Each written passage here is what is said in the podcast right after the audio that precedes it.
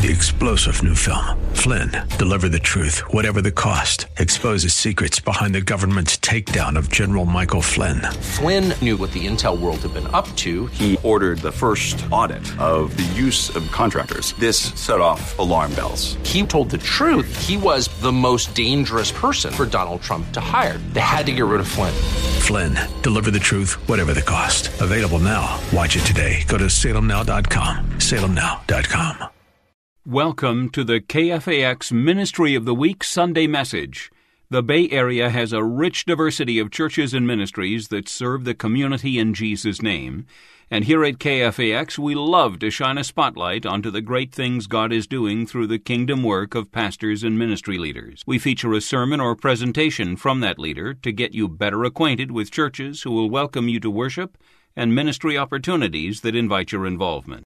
Welcome to the KFAX Ministry of the Week Sunday message. Today we are very pleased to have Pastor Keith Crosby of the Hillside Evangelical Free Church in San Jose. You can find Hillside Church at 545 Hillsdale Avenue in San Jose. Pastor Keith Crosby has been married to Terry since 1990, both of them from Savannah, Georgia, and they have two daughters, Grace and Anna. Grace was recently married to Ivan Udimo, a pastor's son from Concord, and Anna is finishing her degree at California Baptist University in Riverside. Pastor Keith Crosby worked in the hospitality industry before his full-time job in ministry, serving in a variety of key leadership and general management roles in resort development and management companies. After enrolling in the Master's Seminary in Sun Valley, he earned a Master of Divinity degree in 2002 and Doctor of Ministry in Expository Preaching in 2015. Find out more about Pastor Keith Crosby online at hillside.org or at our website, kfax.com, and listen to his new show, Grace to Live, Sundays at 10 a.m. on AM 1100 KFAX. And now, Pastor Keith Crosby on the KFAX Ministry of the Week Sunday message. We're going to turn our attention to Sanctity of Life Sunday. And this is a very complex and difficult topic for a number of reasons. One is I'm doing the slides today, and I'm bound to mess it up, so they're ready to take over in case I blow it. But two is, more importantly, it's a divisive subject. It's a very difficult topic. And many times it's handled with kid gloves. And many times it's handled with a heavy hand. And we want to be biblically centered. We want to be loving and understanding and grace-driven, but also God-driven, God-centered, and Bible-driven. And I know that there is bound to be someone here today among us who has had an abortion, a lady, a young woman, an older woman. And I want you to understand that nothing, that we have no quarrel with you, and that we love you, and that what I'm about to say isn't aimed at you, it's spoken on your behalf. And there may be a man, young man, older man, who has encouraged somebody to have an abortion or funded it or pressured it, and our quarrel is not with you either. Our quarrel is with the system that propagates and promotes and pursues abortion. And so I just want us to remember that there are many victims of the abortion industry in this country. And the first and primary victims are the mother and the child. And we don't want to treat anyone harshly, unkindly, cruelly, abruptly. So with that said, let's get started. Father, I just ask you to grant me utterance today, Lord. Grant me grace. Grant me clarity, Lord. And Lord, grant us all listening and willing hearts. Father, this is a polarizing issue, and it should not be for Christians. Lord, help us not to think about what political parties that we support yet. That will come later in the sermon. Let us not think about politics at all, but let us think about the one who said, "Suffer the little children to come unto me, and do not hinder them, for such is the kingdom of heaven." Lord, help us to think about the mothers and the fathers and the sons and the daughters here and with you in heaven, Lord.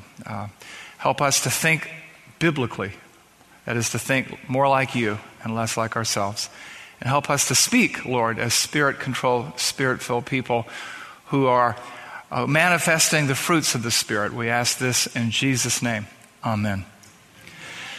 Today's message is entitled Comfortable, and one of the reasons you see it up on the screen and you see the question mark is what you and I have to ask and answer in our own lives, in our own hearts, in our own minds, is are we comfortable with the state of affairs as they are today when it comes to abortion, when it comes to terminating the life of a so-called fetus? And my goal today is, if you are comfortable, to make you as exceedingly uncomfortable as I possibly can. Just understand that from the get-go.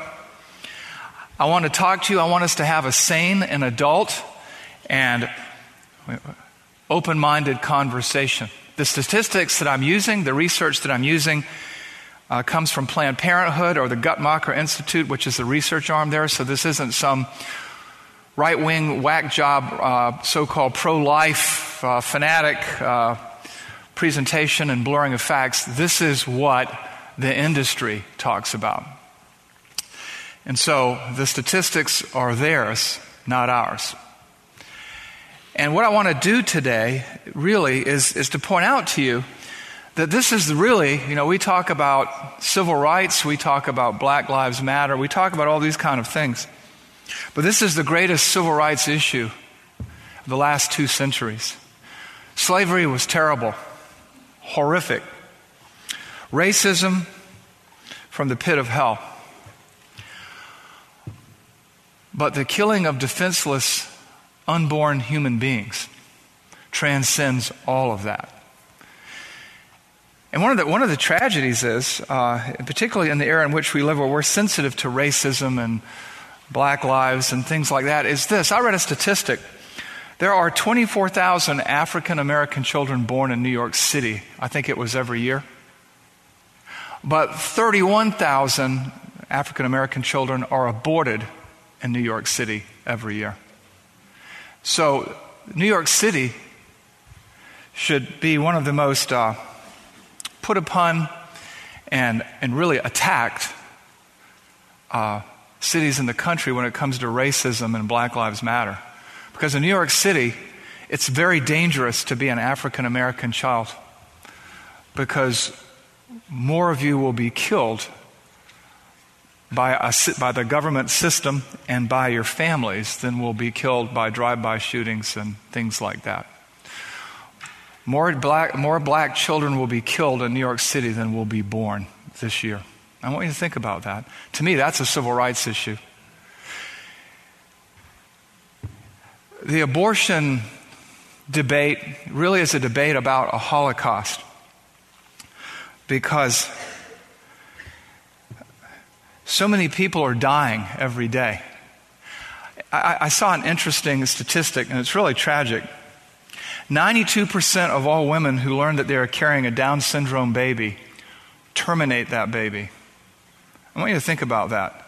92% of Down syndrome children are aborted. And why is that? Well, because they're going to have congenital heart disease. They're going to be hopelessly deformed. They're going to be burdens to their family. And, you know, in some quarters, they don't deserve life. And so they're becoming an extinct, if you want to call them, people group. I have a friend who's my age. He's Down syndrome. We grew up together, and he's one of the sweetest people you'll ever meet in your life. I haven't seen him in 20, 25 years. And I have friends who have raised Down's children and are raising them, and they find them to be a blessing, among the sweetest individuals you'll ever meet in your life. Not undeserving of life, worthy of life. And Down syndrome children come in all shapes, sizes, genders, and races. And 92% of them never see the light of day. I want you to think about that. Are you comfortable with abortion? I hope not. I'm not. I'm very uncomfortable with the whole culture that elevates something called a woman's right to choose over a child's right to live. I just don't think. I think it's a false argument. It's intellectually insincere, intellectually dishonest. And today I want to make you uncomfortable with the concept of abortion on demand and abortion in general. And here we go. There we go. So what we want to do today is ask some questions about abortion. We're going to ask 5 questions and try to answer them honestly and sincerely. And the first question that we're going to ask and answer is, why do people abort? Why do people get abortions? Why do mothers abort their children? Why do fathers support mothers who abort their children or compel them to? Why do dads want their children to get abortions? Why do moms want their children to get abortion? Why do people abort? You know, you hear all about rape and incest, and you know, those are terrible crimes, aren't they? I mean, can you imagine? I just can't imagine. I had a friend who was raped. You know, an act of violence, terrible thing. And I know an individual who was and I counseled him, who was his mother was his sister and his father was really his grandfather. And I know the horror of those kinds of things. I have disciple people through these things, so I take it very seriously. And we hear a lot about this, victims of rape and incest. That's less than 1% of all the children who are aborted. Actually, it's less than 0.8%. You know, it's a big emotional thing, but that really isn't why people obtain abortions. Then there's 2.8% is risk to the mother. That's sort of an inflated figure at times because sometimes it's all about the mother's self-esteem, things like that. But 2.8% of abortions occur due to the risk of the mother. Now, this statistic might be about 8 years old, but they generally trend and hold true over time. Why do people obtain abortions? Risk to the fetus. They do it for the good of the fetus, 3.3%. I wrestle with that because I don't know how killing somebody can do them any good. I really don't. But I don't know if you're looking at this here, the 3.8% have to do with the health of the mother or the child or the commission of a crime or an act of violence or an act of perversion. 3.3%, the good of the fetus. Why else do people get abortions? To postpone childbearing, 25.3%.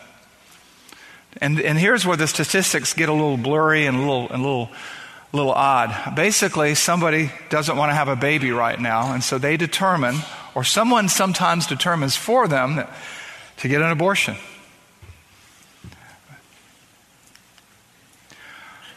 Seven 7.9% of the people just say they don't want any more children. So that's roughly 8%. 29.3% obtain abortions for financial reasons. It's going to affect their job. It's going to affect their lifestyle. Maybe they're already poor, and one more baby is going to be an increased financial burden. But you know, I'm not comfortable with most of the reasons here so far. Are you? I mean, I hope not.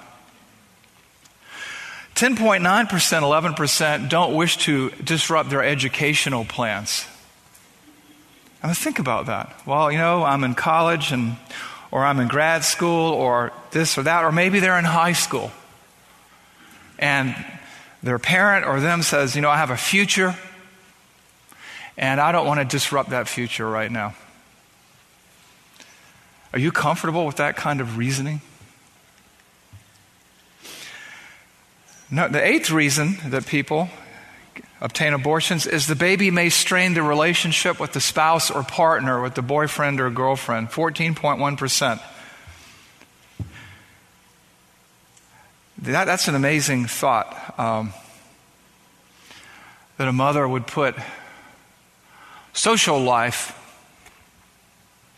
above the life of a child.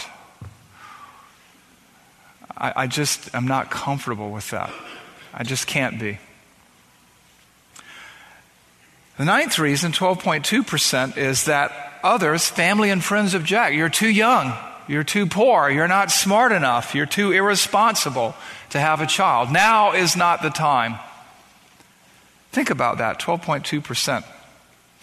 But what are we really seeing here? Why do people abort? 96% of the people abort because of lifestyle issues or personal preferences. Think about that. And 4% due to medical issues or rape or incest, they say. But even if you accept these numbers from Planned Parenthood and the Guttmacher Institute, what you see is this, is that this big hue and cry about abortion and a woman's right to choose has very little to do with the health of the mother, the well-being of the child, rape or incest. It has to do with money, time, recreation, and irresponsibility. I mean, I don't know how else to look at it. You saw the numbers. You tell me. Are you comfortable with those numbers? Because I'm not. I'm not at all. And these numbers come from the abortion complex, the multi-million, multi-billion dollar a year industry that is abortion. 96% versus 4%.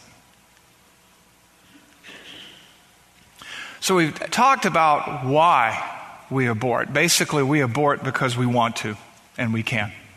That's it. And it's mostly due to lifestyle situations or circumstances. And I'm not saying that within that 96%, it's not tough. But at the end of the day, somebody decided maybe to come together outside of the union of holy matrimony, or somebody decided to engage in so-called unprotected sex. And you know what? Just like when you drive a car or try to purchase a firearm or have your dogs or cats immunized or whatever, or on a leash, there's a responsibility level here. And we are responsible human beings, and there are consequences for our choices, both good and bad. And we don't really have a good enough reason to do most of the abortions that we do.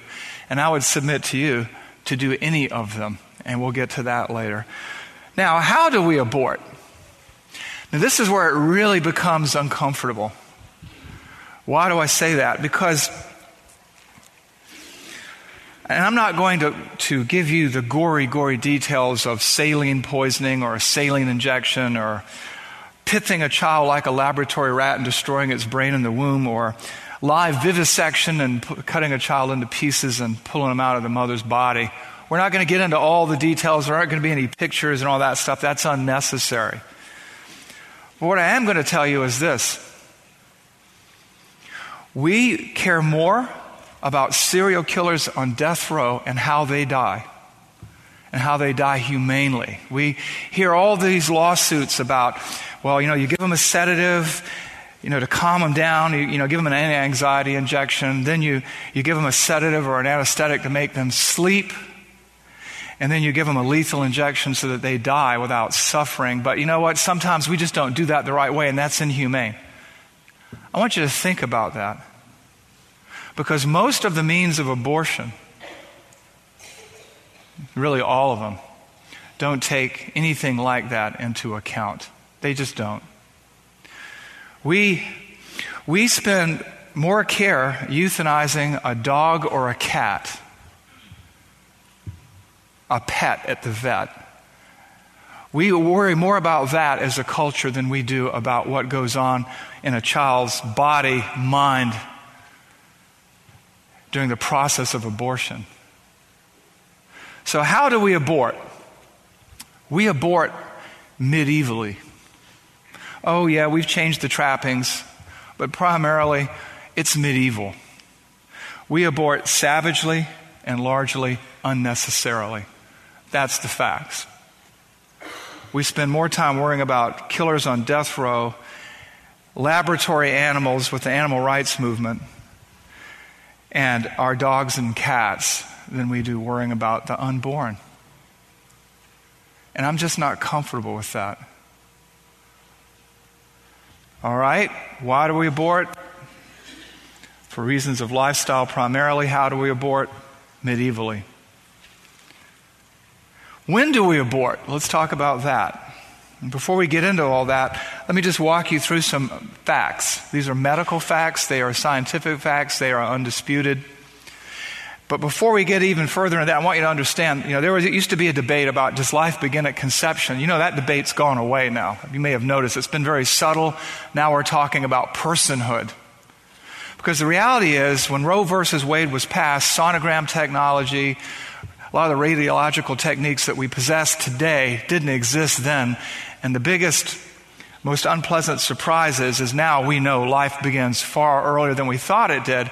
And the problem is this: it's not that life doesn't begin at conception. It just means that we lacked the technology in the 70s to know when life began. And now, with greater and greater precision and greater technological advancements, we can determine. We know there's a lot that we don't know, but here's what we do know. At 6 weeks, a baby has brain waves.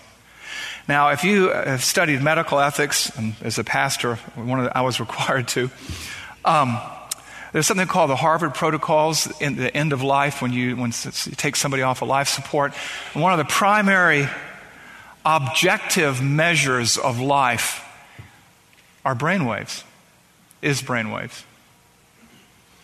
And at 6 weeks, a baby has brain waves.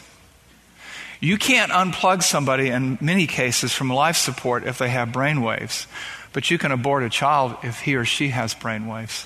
And to me, that is just logically inconsistent. At 7 weeks, the baby is swimming in an amniotic fluid. We've all seen them kick and move and things like that. They have a natural swimmer stroke.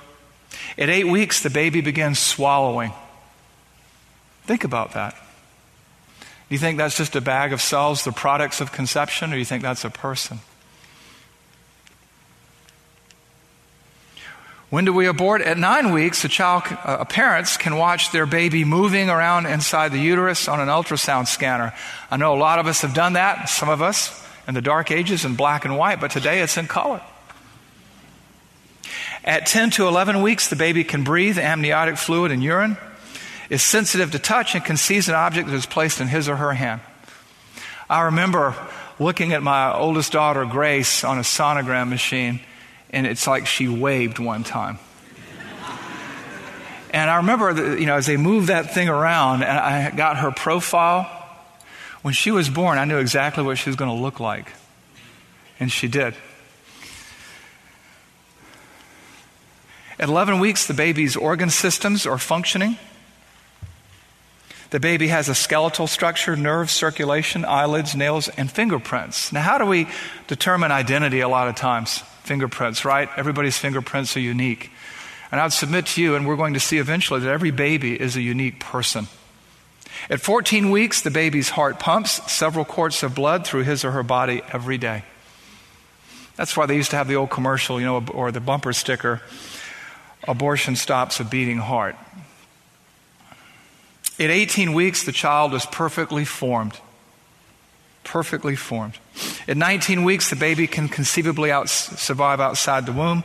Kenya King was born in Florida, June 16th, 1985, at 19 weeks, 4.5 months into the gestation period, and she weighed 18 ounces. But even in the third trimester, Kenya King would have been fair game, because the fact of the matter is, we abort whenever we want to. That, in fact, the whole question about when we abort has become largely blurred now with this argument about personhood. In 2002, the Born Alive Infants Protection Act was passed so that babies cannot be aborted after they're born. So that if there's a botched abortion and the baby is born, you can't kill it, although doctors did. Now think about this. You have to pass a law to protect a newborn baby from being killed with the authorization of its mother, or by a doctor who has taken the Hippocratic Oath. Chief in that oath is the statement, "Do no harm." When do we abort? That's up for debate now. Conversations that would have been considered inconceivable 30 or 40 years ago. Peter Singer, the Ira W. DeCamp professor of bioethics at Princeton University, he's since moved on. I think he's at MIT. He's somewhere. A child may be terminated after they are born up until the point they become a fully functional member of society. What does that mean? They pay taxes? But I want you to think about this, because people, you know, this is dead serious. This is what's going to be taught in the schools, if it's not already. This is the new normal. This is the new normal. According to the Journal of Medical Ethics, an article in 2012, the moral status of an infant is equivalent to that of a fetus in the sense that both lack those properties that justify the attribution of a right to life to an individual. Says who? Where is that written? And as the culture likes to say, who died and made her God? Both a fetus and a newborn certainly are human beings. Well, they got that much right. And potential persons. Here is the personhood thing. This is what we're hearing right now. But neither is a person in the sense of a subject moral right to life. What are they basing their ethics on? They reject the Bible. There is no such thing as morals or ethics. If there is no God and the universe doesn't know, the universe doesn't care, how can this individual talk about morals? Think about this. And last and not least, let me go back. That slide's not there. There is some debate in Europe that you can abort a child up to 12 years of age. Now, we say, oh, that'll never happen, that'll never happen. Anybody ever seen the TV show Sister Wives? Don't raise your hands. But it's on reality TV. It's about polygamy. Because when there was a debate about what is marriage and what is the right kind of marriage and this, that, and the other, there was some discussion saying, wait a minute, if you legalize this kind of marriage, pretty soon polygamy will come. They said, oh, no, that'll never happen. There are 2 or 3 shows on TV on polygamy. And it's beginning to be debated at the law school level and in other places, because who says polygamy is wrong? Just like who says it's wrong to kill a child after that child is born. This is where it's headed. The wind has changed. When do we abort? We abort pretty much any time we want to and pretty much for any reason. And I got to tell you, I'm just not comfortable with that. I'm just not. And I hope you're not either. Now, we come to the $64,000 question. What does the Bible indicate? Does the Bible have anything to say about the life of the unborn? Does the Bible take a position? You know, a lot of times people say, well, Jesus never taught on this topic, or Jesus never taught on that topic. But really, that's begging the question, and it's an argument from silence. Jesus said, I did not come to abolish the law, but to fulfill it.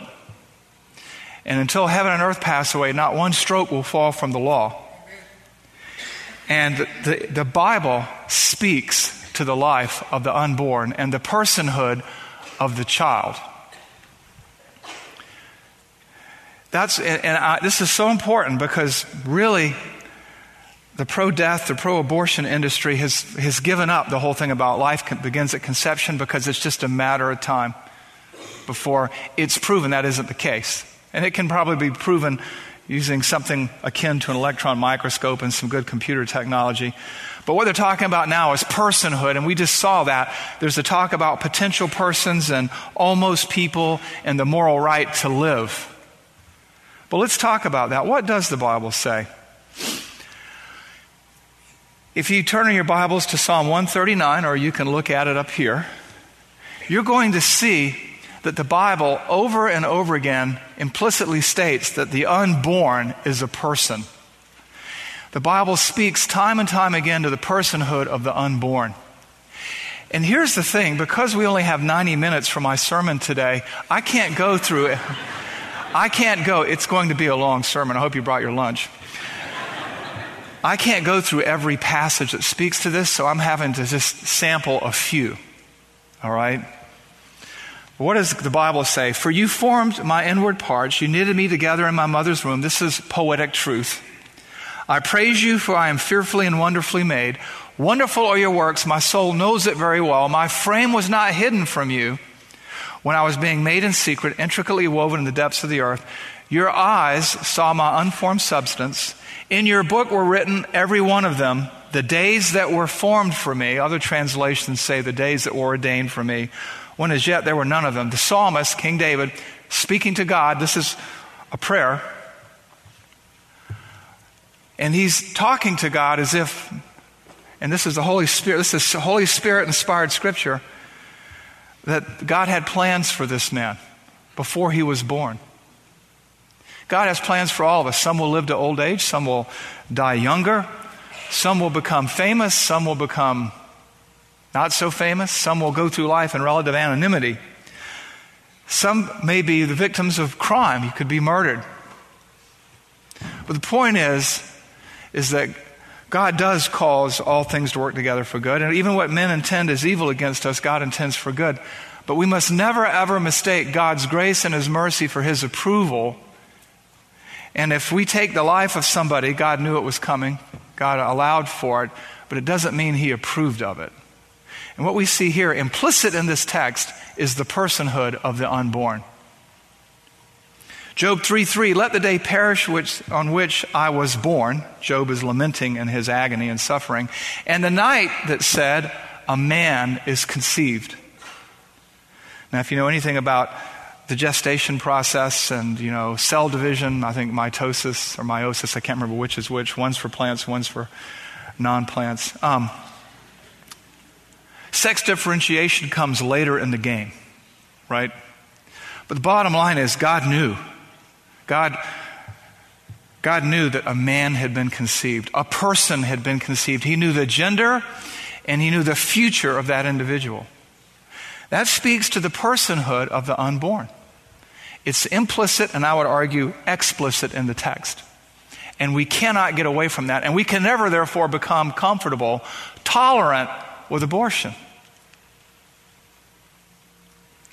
John the Baptist's mother, meeting the Virgin Mary, who's bearing child, and she says this, and why is it granted to me that the mother of my Lord should come to me? Behold, when the sound of your greeting came to my ears, the baby in my womb leapt for joy. Feelings and emotions are ascribed to the unborn. And we know that they feel pain. And if you've ever seen, and I hope you haven't, but some of us have, if you've ever seen a video of an abortion, the baby, I would submit to you, feels pain and great anxiety as it is killed and dismembered. John the Baptist leapt for joy at hearing the voice of Mary. And that's why we can't be comfortable with abortion under any and all circumstances. Now, is there a jugular verse in the Bible? Is there a passage that says killing an unborn person is a bad thing? There is. There is. And it's in Exodus chapter 21, verses 22 to 25. Let me read it for you. When men strive together, when men get in a fight, and they hit a pregnant woman so that her children come out, but there is no harm. The one who hit her shall surely be fined. And it goes on to say, as the woman's husband shall impose on him, and he shall pay as the judges determine. And the pro-choice people, and a lot of mainline liberal Protestant denominations will say, see, it's not a good thing. Abortion's not a good thing, but it's not that bad of a thing because, they hit her and she gave birth and it was just a fine. But that just shows the whole intellectual and theological dishonesty of that group. Because had they read the next verse, we'd see this. But if there is harm, then you shall pay life for life, eye for eye, tooth for tooth, hand for hand, foot for foot, burn for burn, wound for wound, stripe for stripe.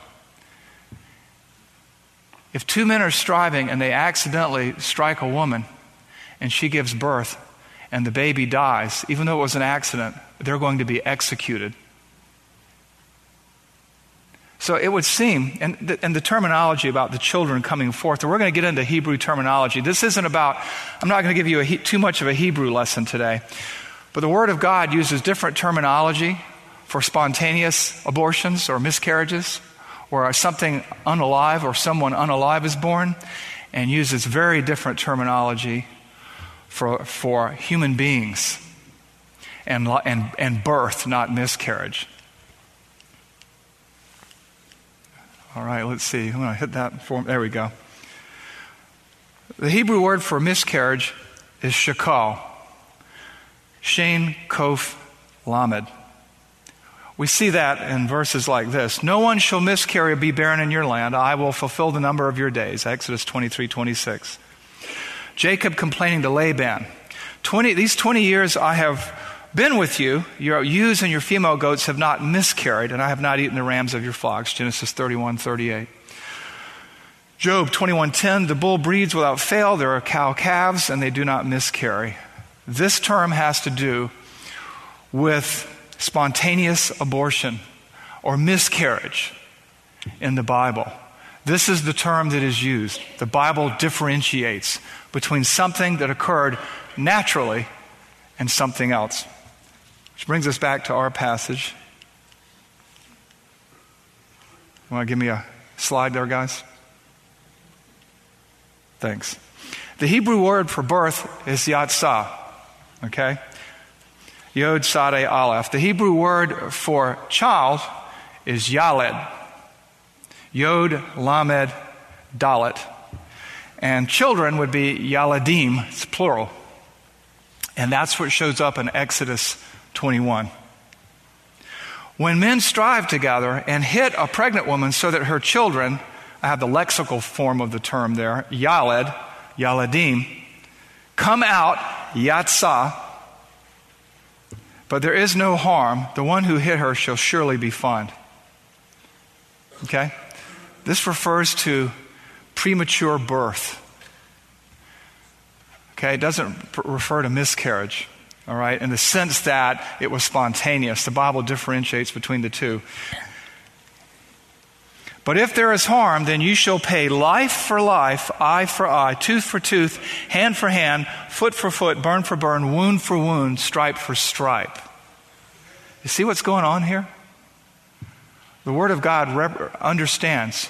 The sovereign King of the universe who knows all things past, present, and future exhaustively, the omnipotent, omniscient God differentiates between, recognizes the personhood of the unborn, and prescribes the death penalty, capital punishment, for someone who causes, even by accident, two irresponsible men fighting and they hit this woman and she gives birth and the child dies. It's going to cost them their life. And then you have the rest of it. You know, people look at this and say, oh, this is so barbaric. Jus talones, right? The law of the talon. Ancient Near Eastern jurisprudence. But what this really is not the law of the talon. This is, if you want to call it, the limits placed on liability here. Because if the child doesn't die, then the punishment must fit the crime. Eye for eye, tooth for tooth, hand for hand, foot for foot, burn for burn, wound for wound, stripe for stripe. It's an ancient Near Eastern formula for justice, for the punishment fitting the crime. And it's the basis for our Judeo-Christian culture, which we have jettisoned, and the British common law legal system and our own penal code on a state and a federal level. In just about all 50 states, if there's a robbery and somebody shoots a pregnant woman, they're charged for two murders. You ever think of the hypocrisy of that? Wait a minute. Well, they killed her and her unborn child. Well, I thought the child wasn't a person. Maybe the child was a potential person. Maybe the child was just products of conception. No. You see, our society has bought and sold itself and bought a bill of goods. And these unborn people are just that, people. The Bible says the unborn possess personhood. And furthermore, people talk about, well, this is the law, you know, this is the law. Well, has heaven and earth passed away? This moral law stays in place. And even if you go back into the Old Testament before the law was given to Moses, you have this in Genesis 9:6. Whoever sheds the blood of man, by man shall his blood be shed, for God made man in his own image. When you kill somebody in the image and likeness of God, somebody who's created in the image and likeness of God, the penalty in God's mind is death. Okay? Capital punishment, or some would call it capital protection, because you really don't correct somebody's behavior, you eliminate it and protect society from it. That's a whole nother discussion. The penalty for taking a human life unprovoked, murder, not self-defense, not killing somebody in war, but murder, is death.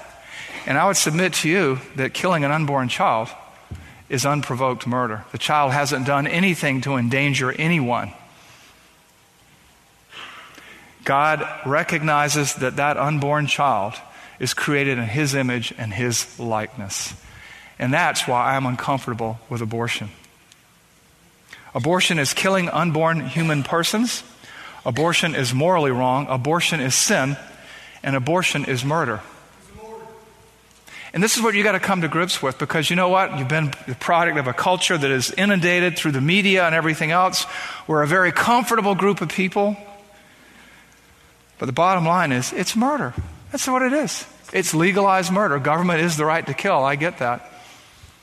But the bottom line is, as a Christian, and I'm talking about a born-again Christian, not a professing Christian, as the real McCoy, there is no way that you and I can be comfortable with abortion. There is no way on God's green earth, from the Bible, from God Himself, that a born-again Christian can support anyone or anything or any institution that promotes abortion, that supports abortion in any way, shape, or form. And that's what you really have to think about right now. Because that puts you outside looking in the culture. It puts you on the wrong side of the debate, particularly here in Northern California. And people will say, well, you're on the wrong side of history. Well, maybe history is on the wrong side of God. What about cases of rape or incest? Let's talk about that. In North Korea, when you commit a crime, they punish your child and your parents. They punish 3 generations of people. Now, you've seen my daughter, Anna, you know. She has all of her mother's good qualities and none of my bad ones.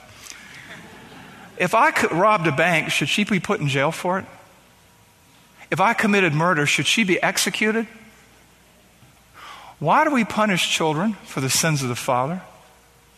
And don't misquote scripture to me. The sins of the father in Ezekiel 18 are not visited down upon the sins of the children. Yet, the child in a rape or an incest is just as much the victim as the mother. And so because of what the father did, we were like North Koreans. We're like those sociopaths and psychopaths that ruled the Korean government. We kill the next generation for the sins of the father, for the crimes of the father. I don't think so. I'm not comfortable with that. I remember Pastor Brian telling me that he was at a retreat and somebody got up and said, well, it's just gross that somebody would let a child, a product of rape or incest, be born. And a little girl stood up and goes, well, you know what? I'm one of those children and my mother kept me. Why should she have been executed? It amazes me that people who don't believe in capital punishment believe in abortion. How is that possible? How can anybody be comfortable with that kind of thinking? What if a political party does a lot of good but aggressively defends abortion and promotes abortion? Let me show you an example of one such political party. Everybody knows who that man is with the 2 deers. That's Adolf Hitler. Adolf Hitler broke big banking in Germany. We can't even break big banking here. Doesn't matter what regime is in power, what political party. He created a thriving economy with low unemployment. He emphasized respect for women and children and families. He was an environmentalist and an animal rights advocate. You mistreat an animal in Nazi Germany and you could wind up in a concentration camp. He just had one little problem. He liked to slaughter people like Jews, gypsies, Eastern Europeans, and homosexuals. But hey, you know, what's good for Germany, what's good for Hitler, you know? This is where we are right now. This is where we are. You know, I look at the libertarians, the Democrats, and the Republicans. They're all a bunch of losers, basically, okay? I'm not talking about your local guy or gal who's running for office, but essentially, they self-perpetuate and propagate their own existence at the expense of the populace. And I have no illusions that one party is better than the other. But let me tell you what, When I have to, and the Green Party's right there, just I'm an equal opportunity destroyer, and the American Party, and the Independent Party, and the Party, you know. But at the end of the day, when there is an election, if somebody's running for dog catcher, somebody's running for mayor, somebody's running for Congress, Senate, State Assembly, President, if somebody's appointing Supreme Court justices, I ask two questions. One, what does the party stand for? Pro-life or pro-death? And two, which group is more likely or less likely to allow me to worship and exercise my religious freedoms without impinging on them or inhibiting them? And that's it. I don't care about the personality of the candidate. You can't get that high up on the food chain and be an honest, forthright person. You just can't. You really can't. And you know, we've called Bill Clinton a rapist. We call George Bush a Nazi. We call Barack Obama a communist. We call Donald Trump. You know what? The bottom line is, where did they come down on this issue? Because really, this is an issue of eternal consequence, and the rest is window dressing. And so I want you to think about that. I want you to think about what you have tolerated, what you've been comfortable with, and what you've supported, directly or indirectly. Because it's really, this is kind of an Occam's razor approach to life. Let's just simplify it down to the simplest terms possible. Do you vote for people who slaughter people? Do you vote for parties that slaughter people, that promote it, that advance it, that defend it? There was a senator from Chicago who later ran for president, and he opposed the live birth legislation because he said it might limit the rights of the mother. So a child is born, and you can kill it after it's born, and I just don't get that. I'm not comfortable with that. And you shouldn't be either. The Word of God has made it very clear to us that the unborn is a person, and that killing the unborn through negligence is a capital offense, and that killing the unborn, we should be glad that we're alive in the age of grace. There'd be a lot more dead people. Killing the unborn on purpose is certain. If you're going to kill a man for being negligent and causing an unborn child to die, what do you think you're going to do to a doctor who willfully aborts an unborn child? And 96 to 97% of the time, for matters of lifestyle or convenience. You can't be comfortable with this, guys. You just can't. So what can you do? What do we do? You know what? I don't stand on street corners with pictures of aborted babies. I think it's stupid. I think it's harsh. I think it's unkind and unloving. I do vote pro-life and not pro-Holocaust, however, religiously. I support adoption. My nephew has adopted children in Ethiopia, China. He's getting a second one from China, from all over the place. You know why? Because adopting a child in the U.S. is too hard, too expensive, and there are too many people who want them. Why? Because we're aborting all these other ones. Support adoption. Support life. Thirdly, locally, support Real Options. I think they're going to have a table out here today. That is like something akin to a crisis pregnancy center or crisis pregnancy counseling. Fourthly, think biblically rather than culturally or politically. You're not citizens of the United States.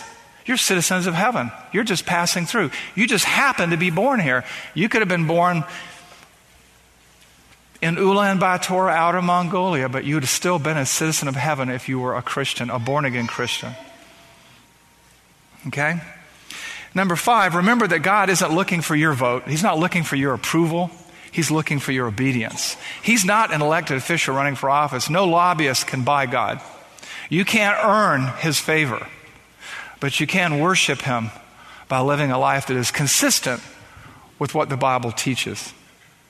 And 6, be honest with yourself and others. If you're going to come at me by email or text or some other form, social media, after this message, you better come chapter and verse. I don't want to hear anything, well, I think, I feel. I don't care how you think and I don't care how you feel. I care what the Word of God says. So come prepared or don't come at all, and come with the Bible. Don't cut and paste something from your favorite website that believes like you do, because I'll Google it and I'll find it and I'll chastise you in a loving and fatherly way. I can't tell how many people, they discover a website they think nobody else has seen, and they cut and paste and go, there! And then, you know, as a guy who used to really enjoy brutal debate before I was a Christian, you know, it doesn't bring out the best in me, okay? Okay? All right? So be honest with yourself and others, all right? Now, what about people who have had abortions? There is no pit so deep that God's love isn't deeper still. And I don't care who you are, what you did, where you came from, or what you used to believe. There's no obstacle so big in your life that God's love cannot help you soar above it. Peter denied Christ 3 times. Paul used to slaughter Christians. I met a man once who killed a police officer when he was 12, and he's a pastor. We all do things. The wages of sin is death. Okay? But the free gift of God is eternal life. There is forgiveness, there is hope, there is healing, there is kindness, and there is love. And our job as Christians is to love on people. It's not to bring the hammer. It's not to give them genuine frontier justice. It's to love. It's to show grace. That's one of the things I appreciate about Real Options. They're having a retreat for victims of abortion, mothers who have had abortions. They have all kinds of, you know, that's Christ-like. That's what we're supposed to be like. None of us are any better. Some of us are a whole lot worse than other people. You can't look down on anybody. You can only look up to the Savior. And I just want to encourage you that there is forgiveness, there is healing, and there is restoration.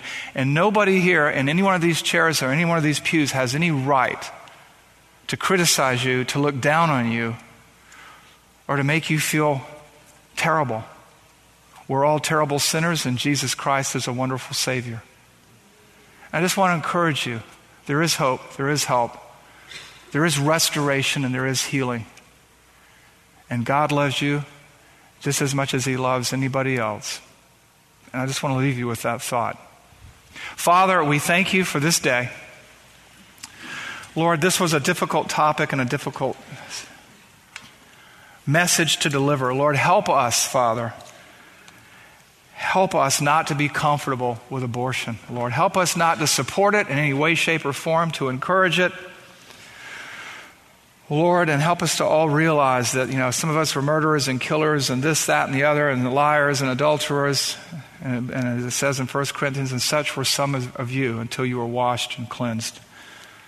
Lord, help us to realize, help us to love, help us to minister, help us to encourage, help us to challenge, help us to evangelize.